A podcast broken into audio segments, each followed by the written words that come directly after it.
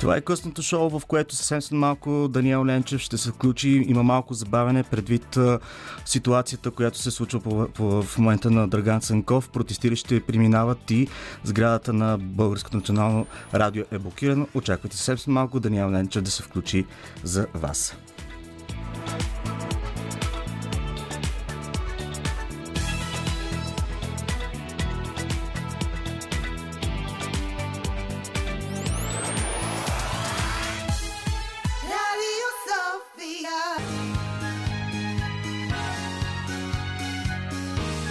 Радио София. Късното шоу с Даниел Ненчев.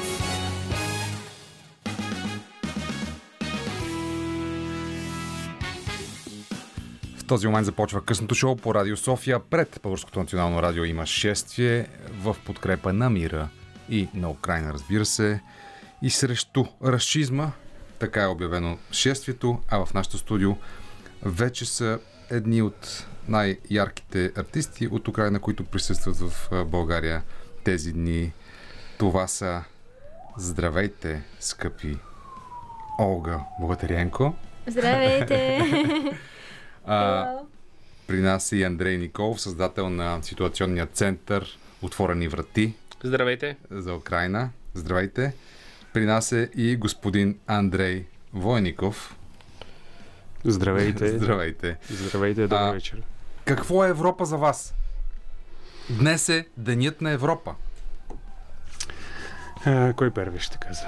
За мен, аз мога да кажа е, само една дума. Честит за мен, празник. Е, честит празник и за мен Европа това е свобода. Наистина Европа това е свобода и всички хора в Украина бият сега за свобода. Всички хора в Украина в момента се бият за свобода. Точно така. Европа това е семейство, в което всеки член на това семейство си пази останалите члени, членове на семейството. И ние сега мисля, че чувстваме е, ето това единение с Европата, която помага с каквото може в тези дни и в тези месеци на Украина.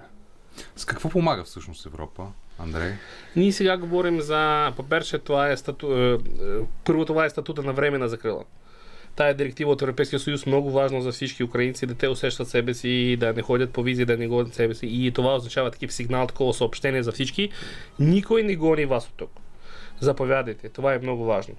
Второто, това е истинска подкрепа на хора. Има толкова много българи а, с голямо сърце, които дават послон, които всеки ден допомагат с различни неща, придружават, допомагат, питат и наистина и такава истинска емпатия го сеща в изцял Европейския съюз, но в България в 10 пъти повече. Аз, освен емпатия към хората, изпитвам изключителна емпатия към артистите хора, които успяват да, да ни развълнуват, които успяват да ни кажат нещо повече през изкуството, през музиката. И днес имаме именно такъв артист в студиото. Това е Оля, която сега ще пее, защото Европа е і музика. So, let's sing. Oh. Я, може, Андрій мене трохи пояснить, що я, що я кажу. Я зараз заспіваю пісню, яка на сьогодні стала як другим гімном українців. А що обясня за тая коя сега втория хімн на Україна? Mm-hmm. Ой, у лузі червона калина похилилася. Чогось наша славна Україна зажурилася, а ми тую червону калину підіймемо, а ми нашу славну Україну гей, гей, розвеселимо. Ами, страхотно. Какво се каже? а, освен да се възхитим на това изпълнение. Какво е Европа за вас? Це я зрозуміла. Дякую. Благодаря. Оля, що Європа для тебе? Для мене Європа сьогодні це це підтримка. Сьогодні це... е подкрепа. Сьогодні Європа це. А, знаєте, ми зараз втратили дім, ми втратили те, що у нас було Ние наше життя. загубили цял живот. Ние загубили кища. І Європа це зараз те місце, де нам дають е, шанс жити, шанс на И майбутнє. сега Европа дава шанс на бъдеще. І дає нам віру в те, що і в нашій країні теж буде добре. Вони и нас това е вяра в підтримують. нашата държава ще бъде добре. І також вірять в те, що буде в Україні перемога, і Україна буде Україною. И а, цялата Европа вярва, ще Украина ще спечели и Украина ще остане като Украина. Ще съществува като Украина. Оля, ще кажа за Оля, защото тя не може да говори български сега. Оля на нейните роднини, е, любимия човек остана в Украина и тя също можеше да остане в Украина, защото нали, има места в Украина, казват, че няма вече безопасни и ние това го знаем. Но има места, когато, където не стрелят и Оля може, можеше да се остане там, в, място, където е, е, горе-долу е безопасно. Но, как, както тя каза, а че тя не може, тя два, преди два месеца не пееше, не, е, не участваше в концерти и така нататък. И затова тя реши да ходи извън Украина и да пее и да си носи изкуството, да си носи таланта и да разказва на хората каквото, какво става в Украина и с този талант да подкрепи хората, които живеят тук, украинци, които сте дошли тук и да каже благодарност на българи и европейци, които приемат а, и подкрепят украинците, които тръгват от дома си, за съжаление. Разбира се, това е обратната страна на войната. Ние тук в България можем и искаме, имаме сърцата и волята да помагаме на украинците, които са в беда. Разбира се. Но трябва да кажем за Оля, че тя също е финалист на най-големите шоу програми в, в Украина, нали така, на X Factor, на гласът на, на Украина Точно там. Тя е финали- финалистка. Затова нека да използваме възможността, че тя е тук при нас, за да помолим да ни изпее още нещо. Може би и на някой европейски език. Защото днес празнуваме Европа. Също така, освен на украински, който също е, разбира се, европейски език. Ако говорим на английски язик, става ли? Защо Англия по принцип излезла, UK по принцип излезла от Европа? Но повечето от нас говорим в Европа и на английски, така че... Ми хочемо попросити Оля тебе заспівати ще якусь пісню Англійською будь-якою мовою, Єв- будь-якою мовою європейською. Добре, Е, тоді я заспіваю шматочок зі своєї пісні. Е, Вона була написана за п'ять днів до війни. Аз ще поя а, едно парче от моя песен. Добре. Добре. Да го И- тази песен беше написана За преди дни. 5 дни преди, война. войната. Пет да. дена преди Пет война. дни преди войната. Угу. Добре, да я чуем. Let's sing. Sometimes there's no light to follow, no answers on the page to read. I could only tell the truth from my point of view, but you can't heal a heart but doesn't bleed. This is small part from a song, of course. Great. Благодаря. Чудесно. А всъщност концертите на Оля в, а, в, в България вече са факт. Нали така? Точно. А, на, 7, сеп- на 7 сега, на 7 май имаше такъв концерт. А, сега, тази вечер също предстои такова участие. Дека да го анонсираме, да кажем за него. Да, е, значи на 7, е, на 7 май беше първият концерт, ко- който го, е, го наричахме Пеем за да живеем. Аз Пеем мисля, за да живеем. Да, названието казва само за себе си. Е, и днес ние правим е, втората част, вторият концерт от серията, който ще бъде след един час. Ние сега тук свършваме Така, и в 9 часа. в 9 часа да тръгваме в а, Пачес Блюз бар на Васко Кръпката. Не знам нали... Кръпките намира се на Баня Мадара, уважаеми слушатели. Близо до петте кюшета. Отидете, за да слушате чудесна музика. Какво още ще има на този концерт? Вход е свободен, това е важно. Вход свободен. Вход е свободен и а, ние пак ще събираме там средства, които ще, са, ще бъдат направени на а, подпомагане на майки с деца, които сега са настанени тук в България и не могат, а, нямат пари и не могат да си купят храна дори. А от какво имат нужда, освен храна? Как да ви помогнат подкрепа. хората, които в момента ни слушат? Аз, аз ще може да, да говоря наистина. Кога говорим за храна, това е нещо такова краткотрайно. И по принцип имат нужда от храна, имат нужда от всичко. Но има някакви а, такива неочевидни неща.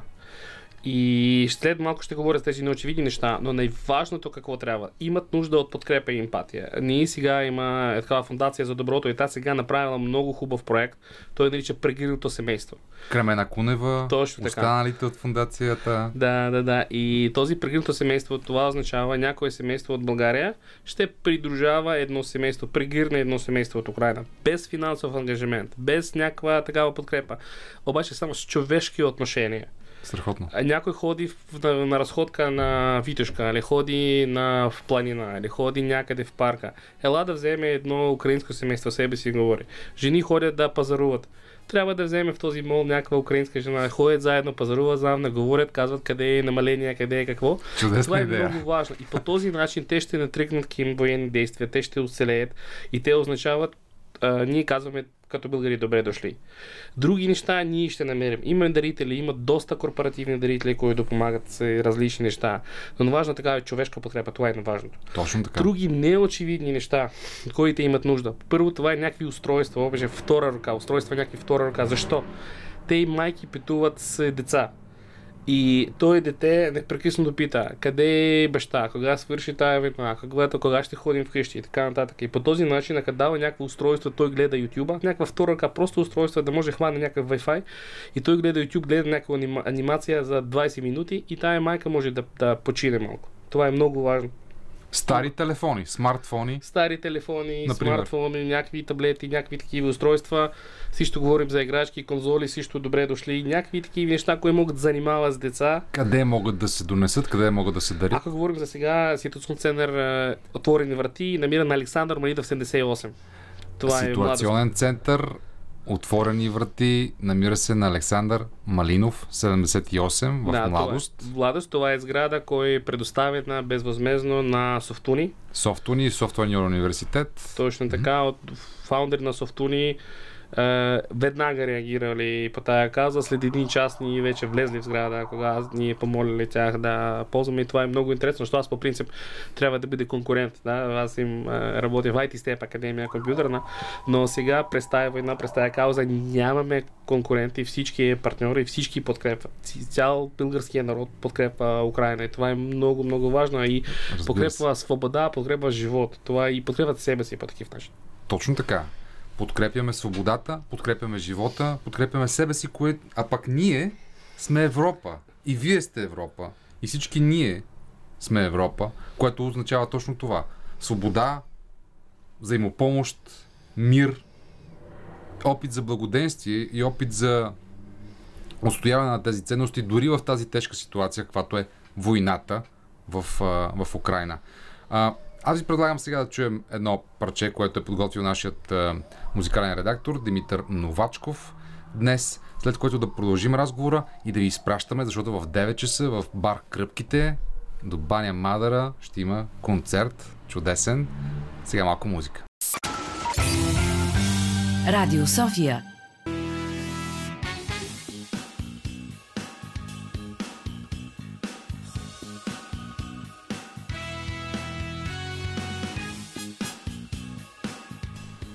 Ето, танцувахме си на песента One More Time на Daft Punk. Припомням ви, уважаеми слушатели, че Daft Punk са френско дуо и днес празнуваме Франция, Италия, Германия, България и разбира се Украина и например Македония, която скоро всички ние се надяваме, може би повечето от нас Северна Македония. да приемем в Европейския съюз. За теб Северна Македония, за мен Македония. Зап... Добре, при нас вече в студиото е Йоана, Йоана Бещук. Привет! Здравейте. Тя помага а, на украинците и в ситуационния център Отворени врати за Украина и лично. Нали така? Защо? Защото не е възможно да си човек и да не помагаш в тази ситуация. Повече няма причина да разтягам. Йоана, какво е за теб Европа? За Честит мен- празник. Благодаря. Благодаря. За мен Европа е едно място, където всички заедно можем да правим така, че всеки един човек да има възможност да развива напълно потенциала си, без да бъде възпрепятстван от а, бариери, от граници, от езика, който говори, от бекграунда, от където идва. Само една малка скоба. Аз всъщност съм румънка, не съм българка. по този повод. А, а понякога може да ми се изплъзнат някоя друга дума на български язик.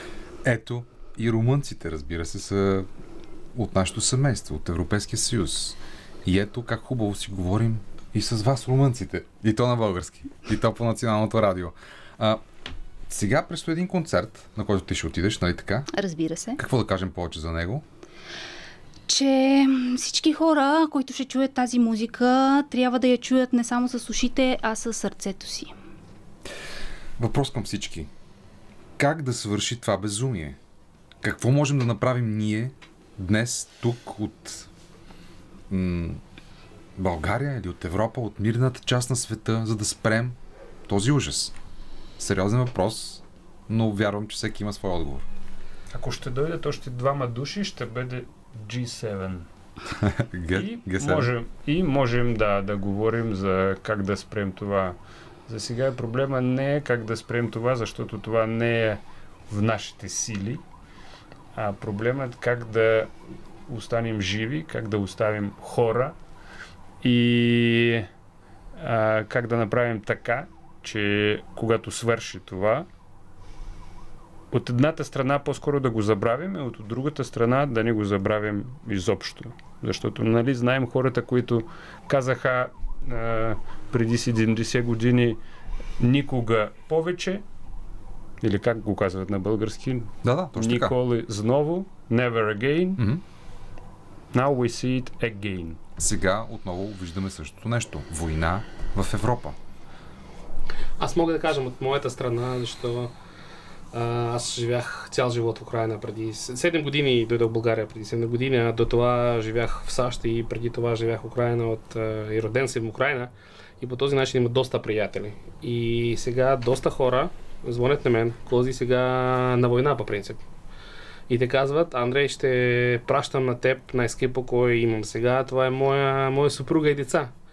И по този начин, ако ние погрижим за тях тук, ако те ще бъдат спокойни за тях, ще те изцелеят тук, те ще спрят по някакъв начин а, агресора и може по този начин ще Русия промени политика, промени нещо, защото те имали други плани. Сигурно те имали друг някакъв план за Украина, не очаквали такив отпор. И по този начин ние, кожен, всеки от нас, всеки от е, българи може да подкрепи Украина в този нещо. Йоанна, как да спрем войната? Какво може да направим в тази ситуация? Труден въпрос, най-трудният. Най-трудният въпрос. А, това, което е в нашите ръце, както каза и Андрей, и Андрей отново, а, е да не позволим на тази война, война да се разширява, да излезе извън тези граници, да се превръща в една война в нас, помежду нас, кои са за, кои са против, mm-hmm. кои са на едно мнение, кои са на друго мнение. Mm-hmm. А да си спомниме във всеки един момент, на всеки един ден, че ние всичките стоиме на една страна. На страната на, на светлата страна, на добрата страна На страната на живота. на живота и на добрите неща. Каквото и да е от другата страна, каквото и да идва през тази граница, с тези бомби, с тези... не може да бъде оправдано. Това е страната на злото. Ние всичките трябва да си спомним във всеки един момент да сме насреща. How to stop war. Как да спрем войната?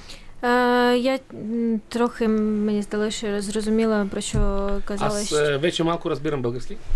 Малко, бо це на всіх мовах зрозуміло добро е, та зло. тая дума розбираємо на всі язиці. Я згодна, що головне, що ми зараз можемо робити, це дійсно обрати сторону світла.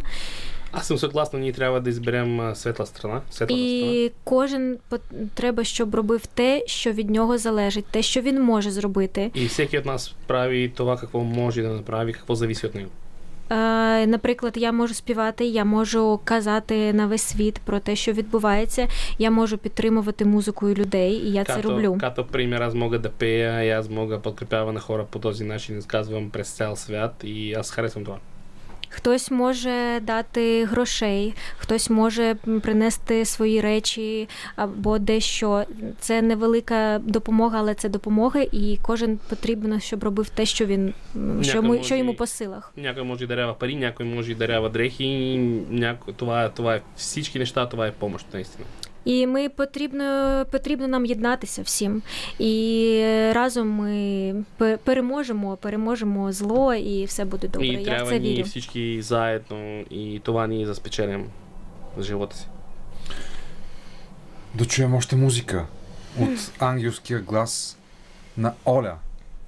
Let's sing again, please. Let's sing again. I, е, я хочу заспівати ще українську пісню, тому А, я, ти коли, українська коли пісня? ще у вас тут буде лунати українська пісня, як не зараз. У следващия ще піч ще биде украински песен тук в ефір. Заповядайте, да.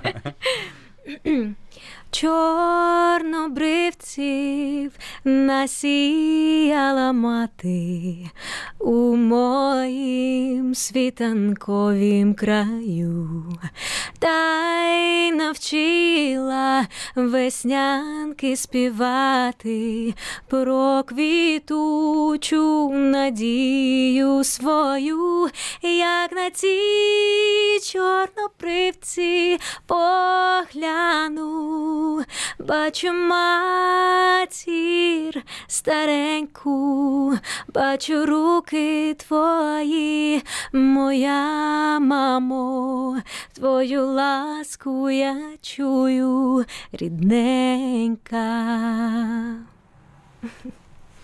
Оля, Дякую. аплодисменти. Браво. Дякую. Сега музика и от нас, Димитър Новачков. Сега ще ви пусне едно от парчетата, с които днес празнуваме Европа, Деня на Европа, 9 май, по Българското национално радио. Това е късното шоу. Радио София. Виж, и игра, ето, една нова, чисто нова, приятна българска и европейска песен. Не за друго, защото България е в Европа. Ние сме родени в Европа и с господин Димитър Новачков, който е музикален режисьор, музикален редактор, тон режисьор и всичко друго свързано с музиката днес, ни помага и ни показва пътя по който да вървим, търсейки нова музика с добри примери. Нали така, господин Новачков? Ето. А при нас в студиото са уважаемите Йоана и нейния съратник от ам, а, ситуационен център Отворени врати за Украина. Тези хора вече от колко месеца? От, Над два месеца вече. над два месеца помагат, разбира се, на най-различни бежанци, които, са, които имат нужда, които идват в България, не само безарабски българи, но и най-различни други хора, които бягат от войната, от ужаса на войната в Украина, идват тук, имат нужда, както каза преди малко и Андрей, а, както каза и, и, и, и Олга, която беше на гости. Те имат нужда от най-вече от емпатия, от човешко състрадание, от а, думи, които да са приемащи, които да са а, разбиращи и разбира се от някакви други неща, които, от които всички имаме нужда. Храна, вода, подслон. А, ето, казахме и за тези електронни устройства, които могат да бъдат дарени. Ако имате някакви стари смартфони, таблети, може да ги дадете на майки с деца, които имат нужда от това в момента, за да, за да се пак да е по-лек живота им.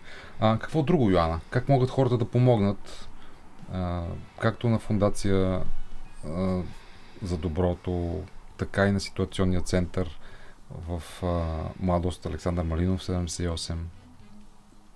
А, едно нещо, което всеки може да направи във всеки удобен за него момент за нас, е да ни дари малко от времето си. Малко от времето си. Малко от идеите си, малко от ръцете си, от силата си, защото заедно с силата на страшно много доброволци, на които не можем да благодарим достатъчно, но се опитваме по всякакъв начин, сме изградили всичко това, което имаме до тук и също така имаме страшно много още неща да изграждаме напред. А, ние имаме много идеи, но не можем да ги реализираме без помощта на всеки един от вас. По простата причина, че едно голямо нещо не се изгражда от един сам човек. Едно голямо нещо се изгражда от много хора, хванати за ръце. И ние ще се хванем за ръце. И това предаване е още една така среща за хващане за ръце. Образно, разбира се, но и съвсем буквално, уважаеми слушатели. Андрей, А, искам също да кажа нещо с какво още, да, какво съм и наистина какво ние молим от всички българи. Това е за търпение. търпение. Търпение. Защо наистина, кога, кога по принцип всяк човек, мисля, че е усещал, усетих това, в няк... усещал това някаква ситуация, кога дошли някакви хора на гости и един ден, два дена, три дена страхотно, след една сметница вече не мислиш кога те вече преберат тук, защо има доста неудобства. И Аз разбирам тези украинци, които дошли тук в България, ще причиняват някакви неудобства. Първо. Второто, трябва да разберем, през всички хора има, има добри хора. Наистина и повече добри хора имаме. Аз познавам повече добри украинци. Но има и лоши хора, които правят някакви пакости, които правят някакви неща. И кога говорим ние сега в България повече 100 000 човека има украинци, от някои ще има някакви скандали, някакви конфликти, имат някакви проблеми. Както винаги. Както Точно при всички хора. Точно така, точно така. И по този начин искам да помоля всички българи да бъдат търпеливи. И първо. Второто, това е много важно за комуникация, защо хубаво да дойдат директно говоря с тези украинци. А, защо има доста стереотипи за тях. И сега ще покажа такова едно малко-малко порче от един, от един нашия много шеглив проект. Само помоля нашия музикалния продюсер, е, редактор Денис Ковачев да затвори уши, затвори уши, защото това сега, заради баланса, кога по БНР наистина ни чули днес страхотна музика и Олга и такава страхотна подборка от е, Денис, сега ще бъде пилен буклук. И пилен буклук това е название, това е название на нашия, на нашия рап проект. Пълен буклук. Пълен буклук, точно така. И той е название на нашия рап проект. И ние направили една песен, това е всички стереотипи за, за украинци ще сложили. Аз ще има малкия парче показва, още не е готова, ние записали вече, но ще работим на Така. аранжировка. Да? И то държи така. След пандемия стартира война и украинци напускат дома с кучета, котки на скипи и коли. Градска мобилност, добре дошли. Скоби бе, скоби, скоби, скоби, скоби, глоби бе, глоби, глоби, глоби, глоби. Да, по принцип ние искаме да показваме какво е случвало, защо наистина в първият, когато говорим за 24 февруари, 25 февруари, кога още няма тая решение от градска мобилност да те позволяват да паркират синя зона, и доста хора дошли и наистина на тези скипи коли са служили доста скоби. Аз мисля, че ще малко напълнили, напълнили бюджета, след това наистина ще променили тези неща. И ние говорим за нещо такова, това е такава доста длинна военна песен с много такиви много сериозни теми имаме. И накрая, накрая ще кажем, това е поскольку антивойна песен, ние кажем на всички, казваме на, на тези хора, които подкрепяват война, които подкрепяват тези действия, казваме стига бе. Да, и наистина това ще бъде название и нашия девиз на този, на този проект Пилен буклук. А какво е пълен буклук? Кой е пълен буклук? Ние говорим за просто някакви, някакви хора. Ще, аз съм вътре и още има някои, някакви хора вътре и Андрей там да помагал нам. Само ние направили такова нещо като альтернативно нещо, малко да изпуснем пара. И наистина трябва да говорим за всички стереотипи, защо не може да крием някакви неща. Ако има някакви думи за украинци, и хубаво да имаме един диалог. Наистина. Аз винаги за диалог. Ако някой казва е, тези украинци са такива и такива, аз казвам, окей, добре, айде да говорим, айде да изясним. Ако има някакво лошо отношение, то е заради лоша комуникация. Аз за това мисля. Защо когато ти наистина седнеш хора да пиеш една бира в един е, хубав софийски паб или пиеш едно кафе в някакво хубаво софийско кафене и говориш за половин час всеки човек, ти ще разбереш какъв твой човек и наистина ще имаш този търпение и разбиране. И по този начин аз им много много радвам се, кога българи и украинци намерят някаква комуникация, намерят някакъв общ език. И неважното за нас, то общ език за нас, за всички, това е музика. Ние голями фенове и на, и на БНР, и голями фенове на хубава музика, на добра музика, наистина. И аз мисля, че това ще, ще направи, ще обедини нас по някакъв начин. А, точно така, за това е важно сега на края на това предаване да поканим още веднъж на концерта тази вечер в бар Кръпките, нали така? Булевард Прага 23, Зепанчес Блюз Бар. Баня Мадара. А, вероятно ще се редират и алкохол, но днес е празник. Точно така. Днес е И- Деня на Европа. и отново да поканим а, всички, които ни слушат, да отидат на този концерт. Ще пее, разбира се, и Оля Богатиренко, която ни беше на гости. Благодаря ви за това участие. Успех ви желая. Ние благодарим. Благодарим за покана. Благодаря, Денис. А, а сега ще чуем още музика, разбира се, след което след 9, следващите 2 часа ще чуете менеджери на културни институти, директорите на Дом Витгенштайн в Виена, Румяна Конева и също така директора на Българския културен институт в Берлин, а, Борислав Петранов. Ще говорим и с а, Камен Балкански и с Десислава Панчева от Творческа Европа. Останете с късното шоу. Това е късното шоу. 9 май е Деня на Европа. Европа е култура. Днес в късното шоу бяхме домакини на артисти от Украина. Те ни пяха в първия час. А сега в втория част на късното шоу ще чуете интервюта с менеджери, които управляват европейски културни процеси. Например, Десислава Панчева и Камен Балкански от Творческа Европа и директорите на българските културни институти в Виена и в Берлин, Румяна Конева и Борислав Петранов. Останете с късното шоу на 9 май, Деня на Европа.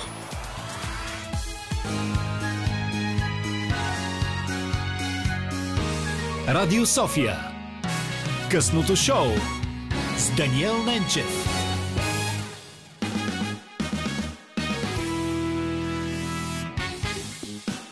Десислава Панчева, лидер на програма Творческа Европа за България. Деси честит празник Деня на Европа в крайна сметка. Благодаря ти, Дани. Честит на всички европейци, настоящи, нови, бъдещи и очакващи.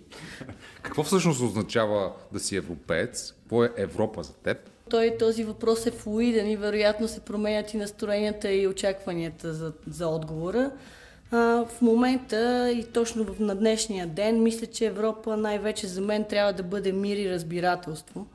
А, естествено няма да контекстуализирам защо и как. Мисля, че на всички е абсолютно ясно и не случайно и това беше така слогана на, на Европейската комисия и въобще на всички европейски програми, които комуникираха празника на днешна дата. И пак в тази връзка какво е всъщност разбирателство, какво е приятелство, какво е съседство, какво е, какво е мир и спокойствие, т.е. че ти си заобиколен с а, а, хора, които са толерантни, разбиращи към твоите разлики, към твоите а, специфики. Мисля, че културата най-добре ни учи на това. А, за което, естествено, всички наши проекти могат да бъдат свидетелство. Обаче явно не, не ни е научила добре, защото днес, в 21 век, в 2022 година, в Европа се води война. Въпросът е какво може в тази ситуация да постига културата и по-скоро изкуството, артистите, как могат да рефлектират така, че да тушират травмите, ужас от войната. Да, война се води постоянно в света. Европа никога не е била извън войната и войната е така в, в основата, за жалост, на, на човешкия свят. И всъщност дълги години, знаеш, ние сме свидетели, не толкова близо до нас, но войните не са несекващи. А, от това, което ти ми зададе като въпрос е доста интересен, защото тази война в един момент м- започна много силно да се политизира изкуството и културата. Аз съм изключително против, мога да го заявя лично и това съм търсила дори възможен а, такъв добър повод да го, да го кажа публично, че съм много против обявяването на културни организации артисти, изолирането на други такива творци, а, които са, така да кажа, попаднали между шамарите и са всъщност а, жертвите също така от другата страна на тази агресия, на, на това безумие а, мисля, че културата трябва да прави точно обратното и творчеството, всъщност тя да ни обединява и независимо от това, което е външната а, обстановка, било то политическа, економическа, военно положение или пандемия, ние да сме обединени като хора. Деси, кажи ни за някои от успешните проекти на Творческа Европа от последните години или пък тези, на които се надявате в бъдеще по някакъв начин да си свършат тази функция, за която току-що ни разказа за мое щастие, или да кажа за моя гордост, начинът по който може да си измерим добре свършената работа ние с колегите от бюрото е само един единствен и това са броя или как да кажа успехите, които проектите и организациите, българските културни организации демонстрират в контекста на програмата. Затова свидетелства и нарастването естествено на броя на участниците от българска страна, на а, интереса от българските организации да участват в тази програма. Мога да кажа, че утре, да кажем, стартира много интересен проект, който е финансиран по направление мрежи на Creative Europe. Дерида отново са участници. Съветвам всички да видят на тяхната страница на Derrida Stage програмата. Ще има изключително интересни а, лекции, представения на артисти, Ам, общо взето програмата е много наситена. Това стартира утре. Освен това Линди Хоп България юни месец техния European Swing Festival, който вече обединява адски много организации. Значи танци плюс манци танци, вече. Да, танци, манци, перформанси, мерформанси и така нататък. Искам да кажа, че а, общо взето, като погледна културния календар, не само нали, на София, но и, и отвъд, а, виждам така знамето да се развява от проекти, нали, фестивали и въобще организации, които са вързани в така мрежата на Creative Europe, с което мога само да бъда изключително щастлива. И ние сме щастливи, вероятно и нашите слушатели, че имахме възможност да си поговорим с Десислава Панчева, лидерка на Творческа Европа, Деси, Меси. Очакват ни, разбира се, перформанси, мерформанси, танци, манци, всичко това, което Европа е. Много ти благодаря и още веднъж да живее Европа. Благодаря ти, Дани. Успех на всички и мир. Penny Lane, there is a barber showing photographs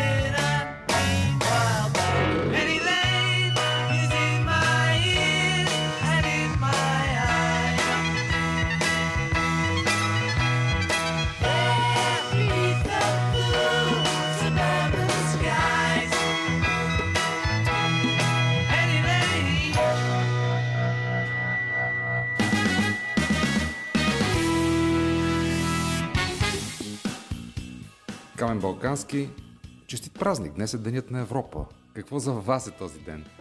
Честит празник и на вас и на вашите слушатели.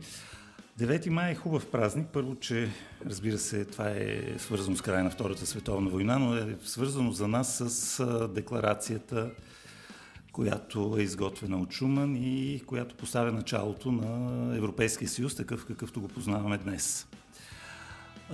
Тогава, когато основоположниците на Европейския съюз решават да направят това обединение за мир и сътрудничество, Европа е изглеждала по много по-различен начин от днес. Това, което днес ние живеем, всъщност е резултат от всичките тези почти 50 и колко години вече, 50 на години и повече.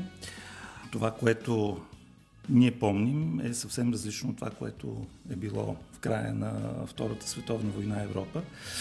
Предполагам, че всички, които днес слушат, са, са сигурни, че това е начина и това е пътя по който трябва да вървим и по който просперитета ще ни застигне и ще, ни, ще бъде част от нашия живот. Програма Медия. Все пак това е програма дългосрочна, подкрепена от различни европейци, които в крайна сметка са осъзнали смисъла на изкуството, на културата, на сътрудничеството, на киното, на аудиовизуалните продукти, на творчеството, за изпълнение на всичко, което до сега казахте и на всичко това, което наричаме Европа. Обаче, живеем в състояние на война.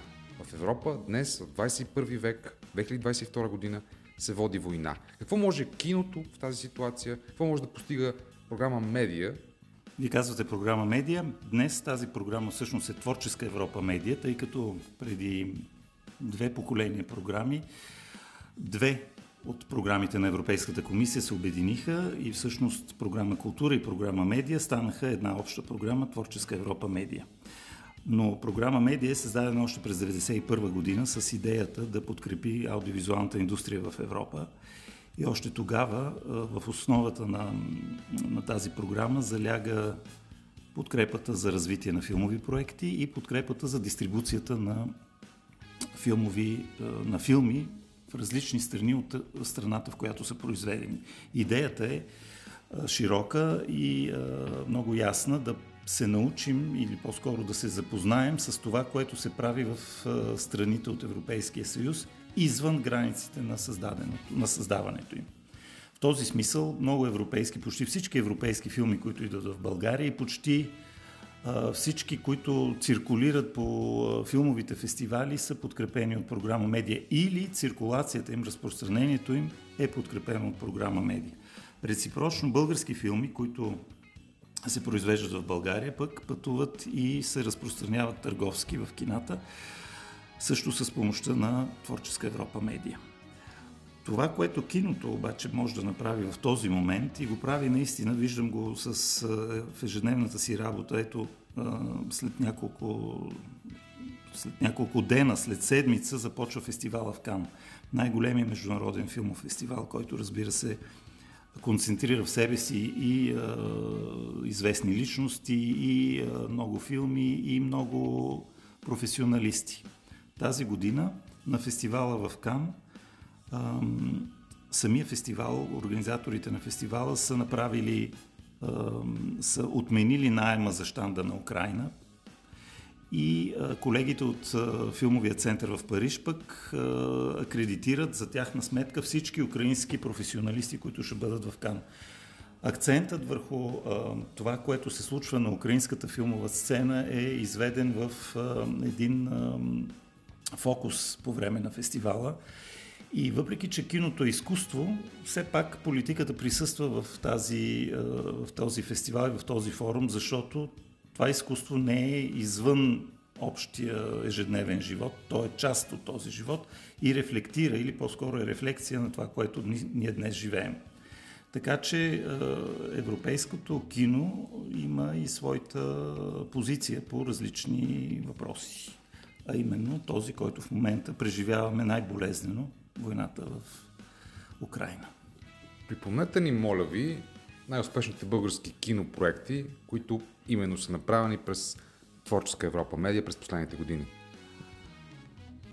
Със сигурност ще изпусна много, ако, ако говорим за филми, тъй като а, Творческа Европа функционира в България от 2002 година. 2002 година, още преди да сме членки на Европейския съюз, България подписва двустранно споразумение с Европейската комисия и ние сме една от първите програми, които стават достъпни за българския граждани, за българските професионалисти, години преди да влезем през 2007 година в Европейския съюз.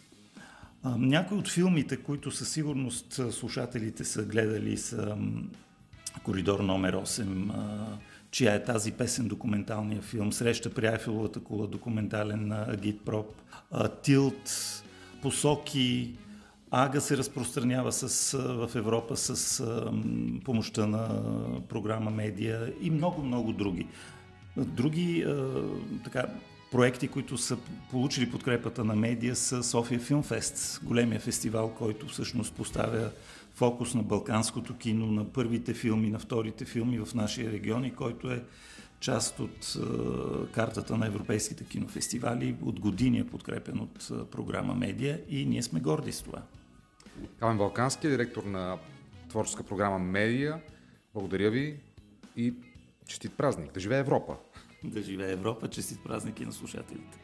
Останете с Радио София, Българското национално радио. Следва музика.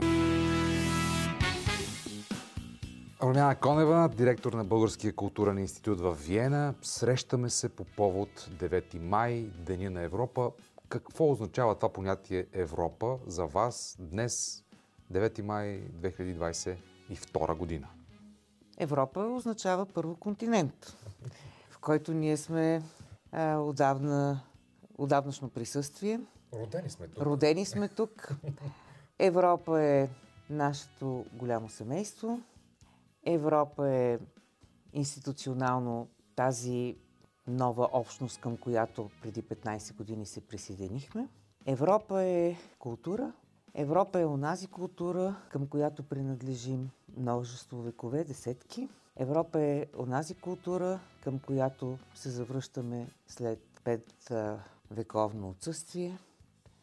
Европа е онази култура, която ни възроди и към която винаги сме изпитвали съпричастност, усещане за единност и за общност. Като казвате думата общност, трябва да напомним, че вие всъщност сте един от лидерите на ЮНИК, на Европейската мрежа на националните културни институти. Какво е важно да се каже днес в светлината на този ден за това сътрудничество? За сътрудничеството между културите и между хората, които управляват, менажират процесите, тези, които могат да, да действат по-дългосрочно. Аз мога да кажа, че за мен беше голяма радост три години да оглавявам и да получа доверието на колегите от останалите културни институти в Виена ЮНИК. Не за друго, а за това, защото можах да изпитам радостта от нашата съвместност и от инициативите, които всички културни институти в Виена, представени със свои а, ръководители или дипломатически а, посланици, имаха виждането за онзи общ културен процес и възприемаха всяка по-градивна идея, в която да покажем общото между културите за изключително а, полезна и работят с ентусиазъм. Това са позиции, които са доброволни, подкрепени с сътрудниците на отделните институти и естествено с подкрепата на страната Домакин, за което много съм благодарна и на Министерството на външните работи на Австрия, където специално сме приютени и подкрепени във всичко, което правим. Но не само това. И а, общината на а, град Виена, и изградените контакти през годините на нашите предишни и, и сегашни културни посланици в Европа, с Дипломатическата академия на Виена и още други институции. Госпожо Конева, обаче живеем в много особени времена. 9 май, разбира се, освен Деня на Европа, е и Ден Победы. Денят, в който в Русия, например, празнуват победата над хитлерофашизма. Обаче днес в Европа, 21 век, 2022 година, живеем в условията на криза. Тя е хуманитарна, тя е економическа, тя е преди всичко социална, заради, заради войната. Какво може в тази ситуация да направи културата? Какво може в тази ситуация да направят хората на изкуството, артистите, интелектуалците, обществениците? Кои са а, инструментите за справяне с тази тежка ситуация? Да ви призная, никога не съм предполагала, че мога след 40 години, когато поех за моя първа научна изследователска тема културата и войната, културата на България по време на Балканската, Междусъюзническата и Първата световна война, че може би по някакъв начин ще се изживее в е, Европа нещо като лабораторно упражнение за е, проблемите на културата и войната и какво културата а, може в себе си да вплете, борейки се, отричайки, преодолявайки онези пагубни въздействия, които носи естествено всяка война. Естествено е, че културата понякога се обгражда и с пропаганда и с а, пристрастности националистични, но общо хуманитарния и общо хуманистич, хуманистичния поглед на Твореца, на човека от 21 век, защото вие знаете, че само преди 24 февруари всички или повечето смятахме за несериозни тези заигравки, че войната ще да почне всеки момент. Аз лично не вярвах. А, видях, че и много още интелектуалци, аз не се числа към интелектуалците, а към зрителите, но още множество интелектуалци също а, си признават, че а, са били м, далеч от идеята, че а, това е нещо сериозно. Никой не възприемаше войната. Никой не възприемаше, обща, да. защото действително ние бяхме убедени, че 21 век и то точно на този ден победа и че той никога повече няма да има нужда да бъде празнуван, затова защото смятахме, че войната е приключила, да кажем, на 9 май 1945 година. Но, или четвърта беше, и пета. Но аз сега съм много разколебана и като изследовател знам, че документите излизат много по-късно. Не знае дали ние ще ги доживеем и не знае дали един прочит научен, какъвто сме свикнали изследователите да имаме, ще бъде актуален, ще бъде скоро възможен. Но въпреки всичко, това, което става е война. От двете страни на фронта всички са победени. Моето лично мнение е, че най-много победени са в, от двете страни на фронта културите. М. Те години наред след това ще носят, ще бъдат с а, белези от раните, които една на друга две народности или две държави или повече държави си нанасят. Тези белези трудно се преодоляват. Уважаеми слушатели на Българското национално радио, слушате късното шоу по Радио София. Разговаряме с директорката на Българския културен институт в Виена, дом Витгенштайн, Румяна Конева. Ще продължим разговора и след като чуем малко музика.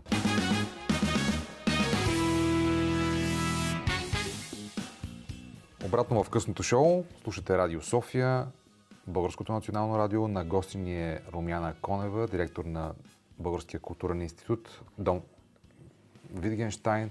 Професор Конева, въпрос към вас много важен, възлов. Какво успяхте да направите вие като а, менеджер на Български културен институт в, в а, Европа за последните години? Какви са мостовете, които е важно да бъдат отличени в такава ситуация, на които разчитаме по време на кризи, по време на война, да ни верифицират отново онзи хуманистичен, в крайна сметка, базисен фундамент на, на нашето общество. Но това, което наричаме Европа и което празнуваме днес на, на 9 май. Това, което а, аз а, се стараех да следвам през а, изминалите вече близо 9 години, е свързано с убедеността ми, че културата има своите мощни, мощни лостове в сближаването на народите и че когато изготвяме една културна програма, не би трябвало да се ръководим само от това какъв е нашия национален културен календар или кой би искал сам да се представи в Дом Виткенштайн, а се съобразявахме с общо европейския културен календар, с насоките, които в момента а, и ЮНИК, и, и самата Европа възприемаше за належащи и неотложни в сътрудничеството в културата, в областта на културата. И ето, сега си спомням, че още в самото начало на моя мандат се отбелязваше 100 годишнината от избухването на Първата световна война. Това беше през 2014 година и в Австрия бях свидетел на множество стойностни културни събития, един век по-късно разказващи за този ужас. Какво направихме ние?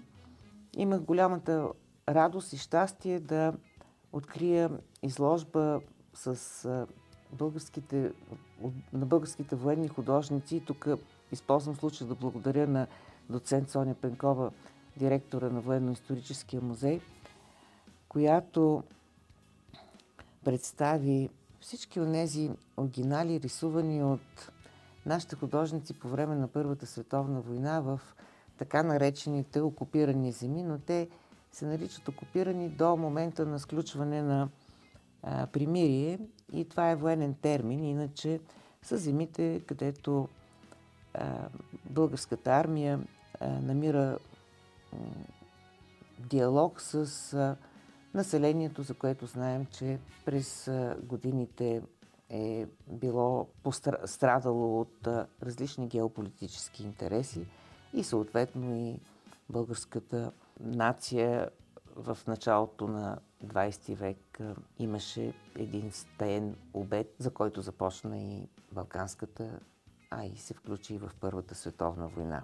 Но тези наши художници, когато пишех дисертацията си за културата по време на войните, аз не можех да ги видя, т.е. да видя техните творби, затова защото се водеха в един секретен фонд и не може да си представите какво ми беше вълнението да ги покажа в Дом Витгенштайн 100 години по-късно, а още от, тогавашните документи знаех, че много от тях, както пише един от генералите в а, а, своите докладни, сега вече не си спомням името, че художниците редовно се разболявали, тъй като м- рисували само пейзажи и след това се прибирали в ателиетата си под формата, че са а, болни а, и не могат да а, са на а, бойната линия, заедно с останалите а, военизирани а, наши части. Това е част от културното отделение към щаба на действащата армия и още тогава разбрах, че този пасивен протест, който нашите художници са изразявали и с представянето на пейзажите в Македония и Одринско са изразявали своето отношение към касапницата война, към същността на войната. Тук не става въпрос за родолюбие, естествено, че те са също повлияни и е, развълнувани от съдбините на, на е, сънародниците ни от другата страна на фронта, но самото явление война е нещото, което тя ги е възпирало да изразяват възторг от героизма. Естествено има и картини, където се представя героизма на българската армия, но те са единици.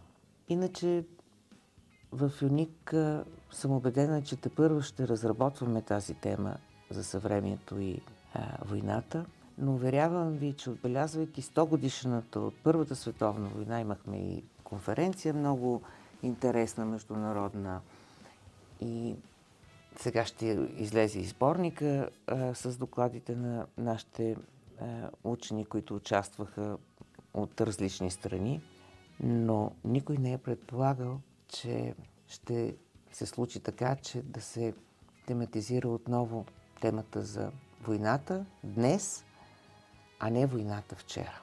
Какво предвиждате в Дом Витгенштайн? Ми в Дом Витгенштайн отново предстоят интересни неща.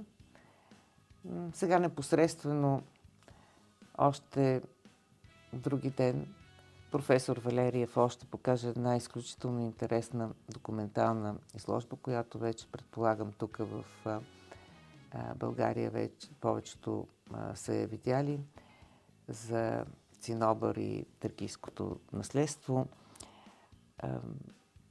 Имаме обаждания от много специалисти, които се интересуват от а, тракийската история, тракийското изкуство и със сигурност ще бъде интересна срещата с професор Фол.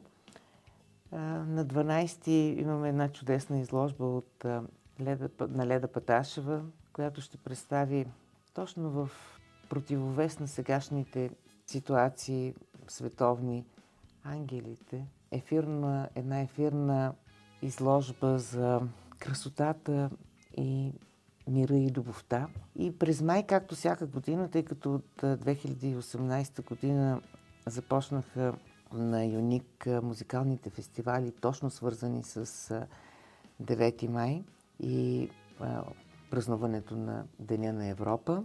Ще имаме един съвместен концерт с Дома на Европа в Виена. И тъй като тази година е посветена на децата, нашите прекрасни изпълнители от Бомбон, заедно с а, германски техни връзници, ще, имаме, ще имат общ концерт в а, Дом Витгенштайн.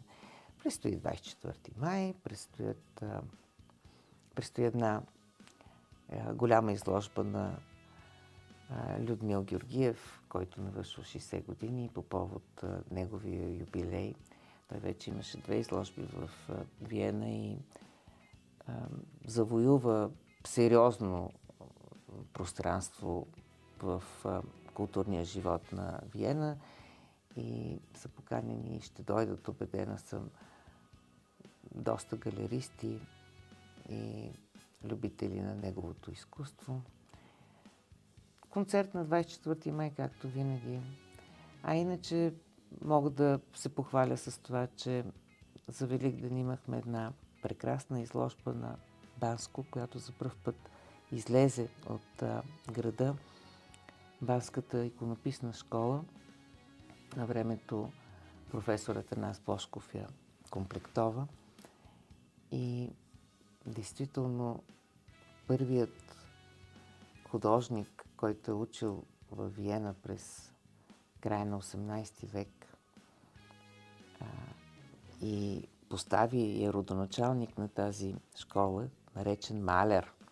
Молер и семейство Молерови четири поколения художници, иконописци се завърнаха в а, мястото, където а, е получил вдъхновение Христо Молеров за първите си по-светски погледи към онази връзка с Бога. И отбелязахме и така 300 годишнината от създаването на Паисиевата история. Затова, защото Паиси Хилендарски не е популярен в Австрия и едва ли едно отделно събитие за Паиси би било с такова общо европейско послание, което ние винаги търсим. Но присъствието на Банско, а самия Паиси беше написал, че е бил и в немска земя и има изследователи, които твърдят, че може би е стигнал до Виена, не само до Сремски Карловци, беше основание да, така, да споменем и да поставим Паиси и история славено-българска в общо европейски контекст. И още едно нещо. Великденския концерт в а, а, Императорската капела на Хофбург капеле на Светоглас, което, което събитие организирахме съвместно с Българското посолство и постоянното представителство. Имаше голям успех и така успяхме да, да отправим точно в началото на войната и нашите послания за мир. И действително, кой повече от нас, както на времето беше казал професор Шишманов, може да цени мира и свободата от българите, които пет века се опитваха да се върнат към тяхната родина Европа. Професор Румяна Конева, директор на Българския културен институт Дом Витгенштайн в Виена. Още наш честит празник и благодаря за чудесния разговор.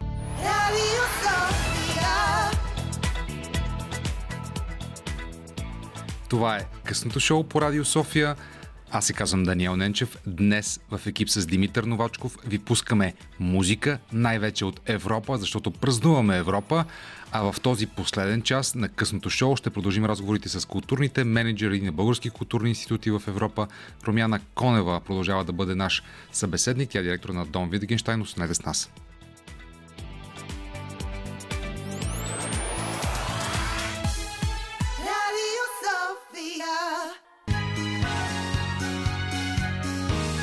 Радио София. Късното шоу с Даниел Ненчев.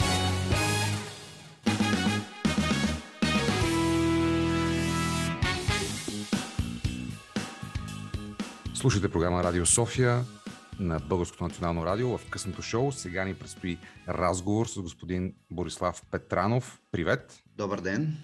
Той е на линията от Берлин.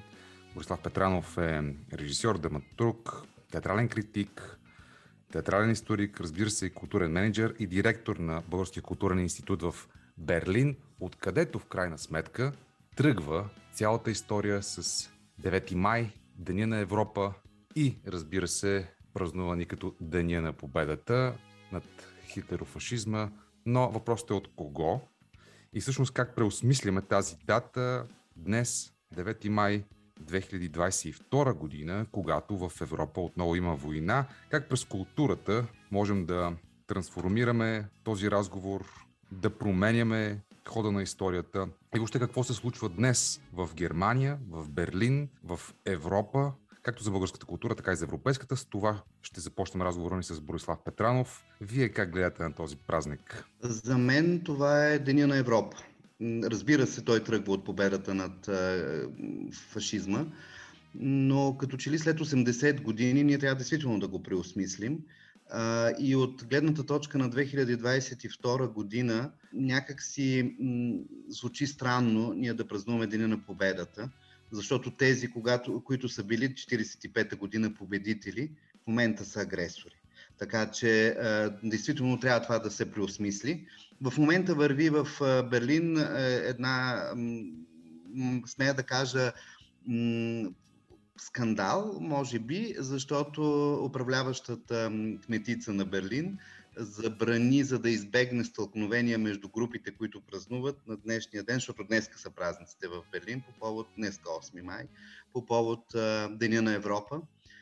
Тя забрани да се развяват руски и украински знамена, само да се поднасят цветя на паметниците. Сега руските войски имат паметници в така наречения Западен Берлин и в Източен Берлин. Вие задавахте много интересен въпрос. Как може през културата да осмислим всичко това? Аз никак не съм на мнение, че ем, трябва да страда руската литература, руския театър, руското кино от това, че те имат политици, които правят безумства в а, 21 век. Никога не съм си представил в своя живот, че на 500 км от Берлин, на 500 км от София ще бушува война. И то война, която носи много разрушения. Независимо, винаги казва, че имало две гледни точки към един проблем. Какъвто е да са гледните точки, когато става въпрос за убити мирни граждани, тогава не може да има две гледни точки. Културата е нещо, което ни обвързва. Тук с Европейския е, ЮНИК, това е организацията, Европейската мрежа на националните културни институти на страните членки на Европейския съюз. Написахме писмо до нашия колега от Руския културен институт, с който казахме, че на този етап така, замразяваме отношенията си с Руския културен институт. И то не заради друго. Ние не ги замразяваме с хората на изкуството, а ги замразяваме, тъй като тези културни институти са така или иначе представители на в момента на политическото ръководство на една държава. Така че, т.е. това беше по-скоро политически акт, а не, а не културен. А, Евро... Представителството на Европейския съюз в Берлин направи пък една друга крачка и едно друго интересно решение на честванията на Деня на Европа. В днешния ден в град Губен или Губин, това е един град, който се намира на... Той има две имена, затова ги споменавам. От едната страна той се води германо-полски град. Той се намира точно на границата. И не знам как така един град може да съществува под юрисдикцията на две държави, но така се води. Стар град, много добре запазен. И там Европ... представителството на Европейския съюз днес организира на тържества, които започват от 11 до 22 часа. Как Българския културен институт ще се включи в, в този празник? Ние правим утре вечер на 9 май от а, 19 часа един концерт на акапела. Ще пеят колегите на състава Спектрум Вокал Бенд с най-различни изпълнения вътре, като се започне от Филмих Биздушуен, това е една еврейска песен, на български е известна в конски вагон и се стигне, разбира се, до а, известни а, джаз парчета. Така че съвместно, това го правим съвместно с музея Борис Христов в София. С този концерт ние отбелязваме не само Деня на Европа, някак си, според мен, в залисани от войната и залисани в местните си проблеми, ние забравихме, че тази година България всъщност чества 15 години от членството си в Европейския съюз. Аз съм от това поколение, което това членство му даде много възможности. Това членство на България в Европейския съюз ни отвори вратите. Това членство на България в Европейския съюз ни даде възможността да пътуваме без граници из Европа, което, вярвайте ми, ако някой е живял малко преди 89-та година и малко след нея, т.е. до 2001, ще е наясно за какво говоря. Това Да, са- ето, ето аз. Първите седем са през социализма, след това детството и Ами не тинейдж- тинейджерството през 90-те, така че мога да направя разликата, да. Не, не мисля, защото надявам се, че не ви се е налагало да взимате изходна виза. Защото в, в, е до малък, не. 89-та година в България не можеше да излезеш чужбина без изходна виза. Точно така. А след 89-та година пък всички останали страни ни наложиха визи и аз имам ярки спомен, спомен как се весеше от сутрин от 4 часа пред някое посолство на западна страна, за да получиш виза за 3 дена а, пребиваване там. Мгм. Тоест, но не говоря само това. Това е едно от, как да кажа, едно от материалните изражения на нашето членство. Аз мисля, че България винаги е била в Европа, а, географски, но сега вече и политически от 15 години. А и културно. А и културно смея да твърдя, защото И имаме културно сме били много преди а, това. Все пак не трябва да забравяме, че а, имаме стенописите на Боянската църква и те са много преди възраждането в Европа. Съгласен съм, но иска да кажа, че има все повече съвремени артисти. Вие също показвате такива в а, Българския културен институт. Има най-различни артисти, които се вписват много добре в контекста на Европа. Ето, например, MP Studio, които реализираха фестивала на светлините в Берлин няколко години. Те получиха и награда за това. Ето, в момента организират фестивала Лунар в София в предишните три дни. Всички, които се разхождаха в центъра на София, можеха да се насладят на светлинно шоу, на творчество, свобода, красота и каквото искате другото го наречете. Ето тези паралели са, са хубави и здравословни, защото те ни сродяват с това, което става в Европа. Това е свободно предвижване на творци. И не А. само това, а, аз искам да кажа, че това членство в Европейския съюз даде възможност на нашите творци да се съизмерят с тези в Европа. Тоест, те са наравно с всички останали европейски творци на пазара. И вече само тяхната креативност и вдъхновение са това, което може да ги направи а, продаваеми. Борислав Петранов, директор на Българския културен институт в Берлин. Ще продължим този разговор, след като чуем малко музика в късното шоу по Радио София. Останете с нас. Радио София.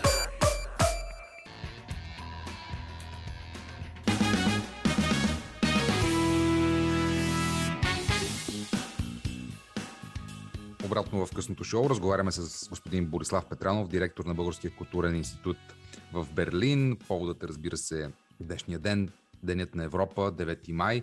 Много интересен въпрос имам към вас. Германия е давана за пример за начина по който тя преосмисля историята си. Знаем, че Германия даде на света нацизма, но през последните десетилетия тя успява да преработи травмата, през цялото време да говори за случилото се, чрез различни събития, изкуство, изложби, преосмисляне, рефлектиране към, към всичките тези въпроси.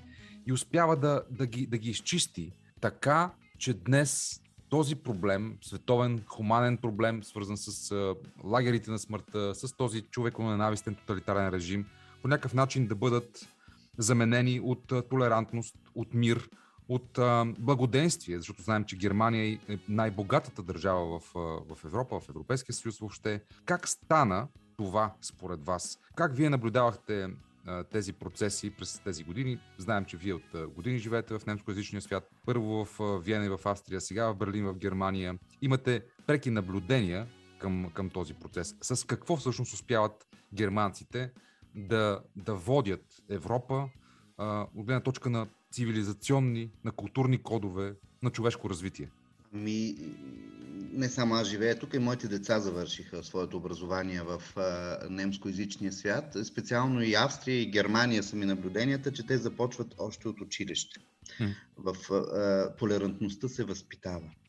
Тя не, става, тя не може да се появи така от нищото в а, въздуха. Сега и двете страни имат а, чувството за вина. Това и това след 80 години все още се е, усеща.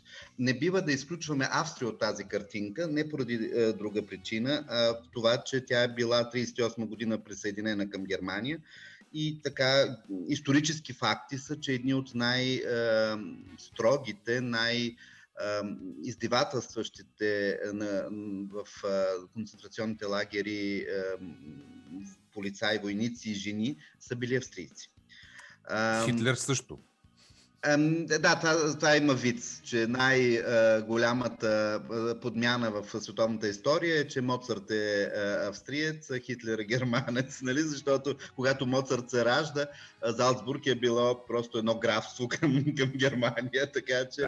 Да. Но така или иначе, и другото, което е, ако го бяха приели в а, университета за изящни изкуства в Виена Хитлер, може би нямаше да имаме тези последствия за, за света. Да. Но това е в кръга на шегата. Хубаво е, че днес можем да се шегуваме с тези въпроси, защото всъщност това е свободата, това е Европа, да можем да говорим свободно, дори за най-големите травми. Така че това е също в контекста на разговора, да.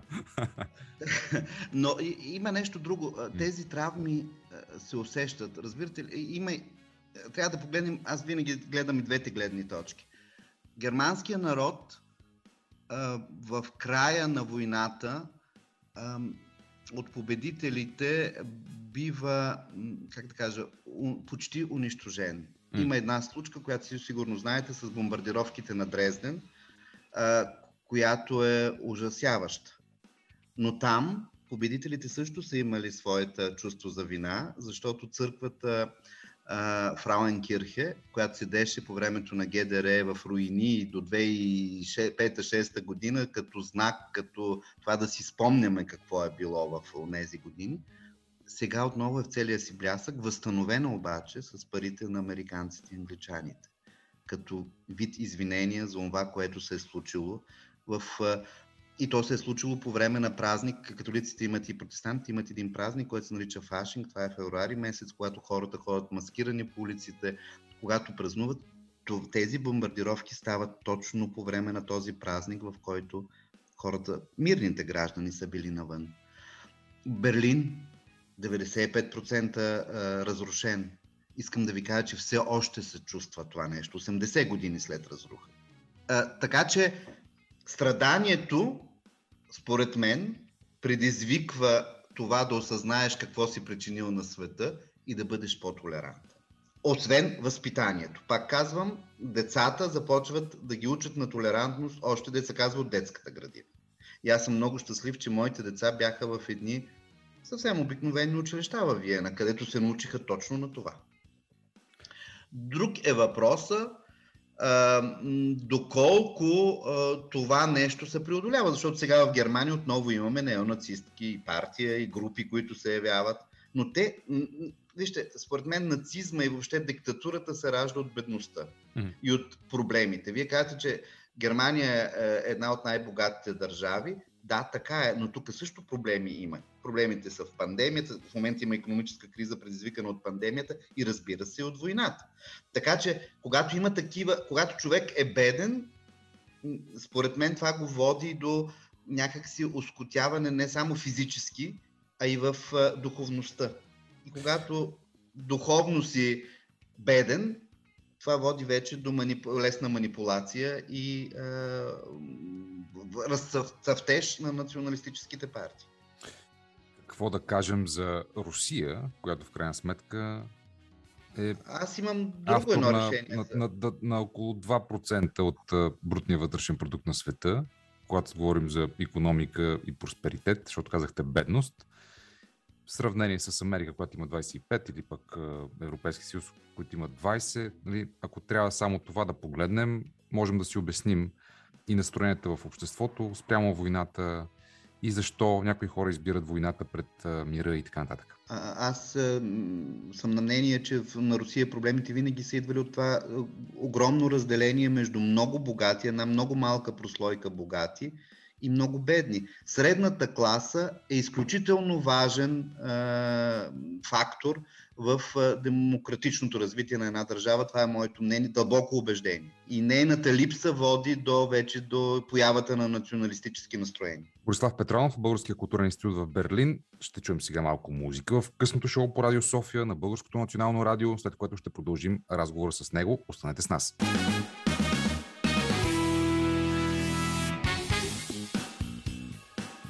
Разговаряме с Борислав Петранов.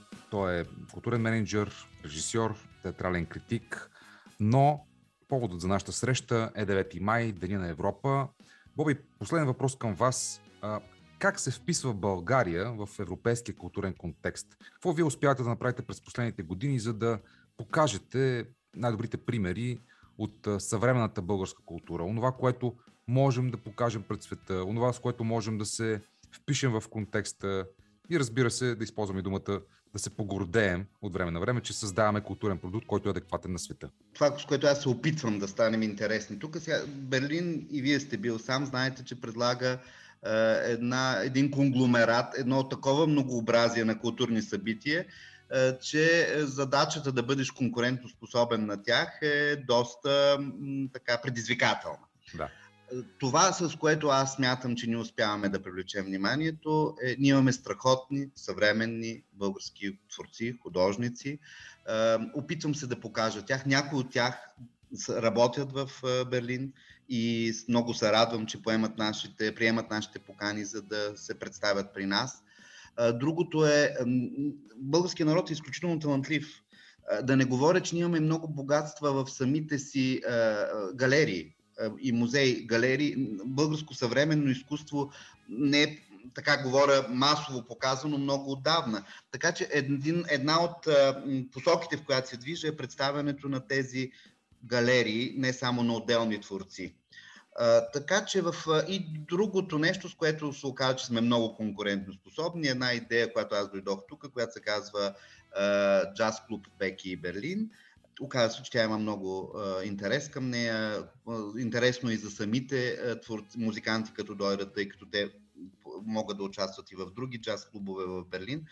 Така че общо взето е това и моята голяма идея, е, голяма мечта, дано да успея да я осъществя, докато съм директор, е гастрол на, Берлин, на Софийска филхармония, в Берлинска филхармония или в концерт хаус. Смятам, че в последните години Софийска филхармония се развива изключително интересно и много бурно. И това е един оркестър в момента, който е на европейско ниво, на световно ниво и някак си, заслужава ние да го представим в е, едни от най-добрите зали на Европа. Потвърждавам, съставът е чудесен. Директорът Найден Тодоров, разбира се, работи неуморно за това. Пожелавам ви успех. Благодаря, че се отзовахте на поканата да говорим по повод Деня на Европа, 9 май. Аз искам само нещо да, Да, добавя. заповядайте. Освен всичко, както за представенето, за което благодаря, аз съм и преводач и току-що излезе една книга О. а, в мой превод, която се казва Штерн 111 и тя се занимава с обединението на Германия. Така че, като че ли това някак си е подходящ завършик на нашия разговор, защото е, не само Германия, Европа в, в момента се нуждае от много голямо обединение. Използвам възможността да ви поканя пък а, за следваща среща, където да разкажете по-подробно за вашата книга. Желая ви успех и да живее Европа! Да живее Европа! Благодаря за поканата. Радио София.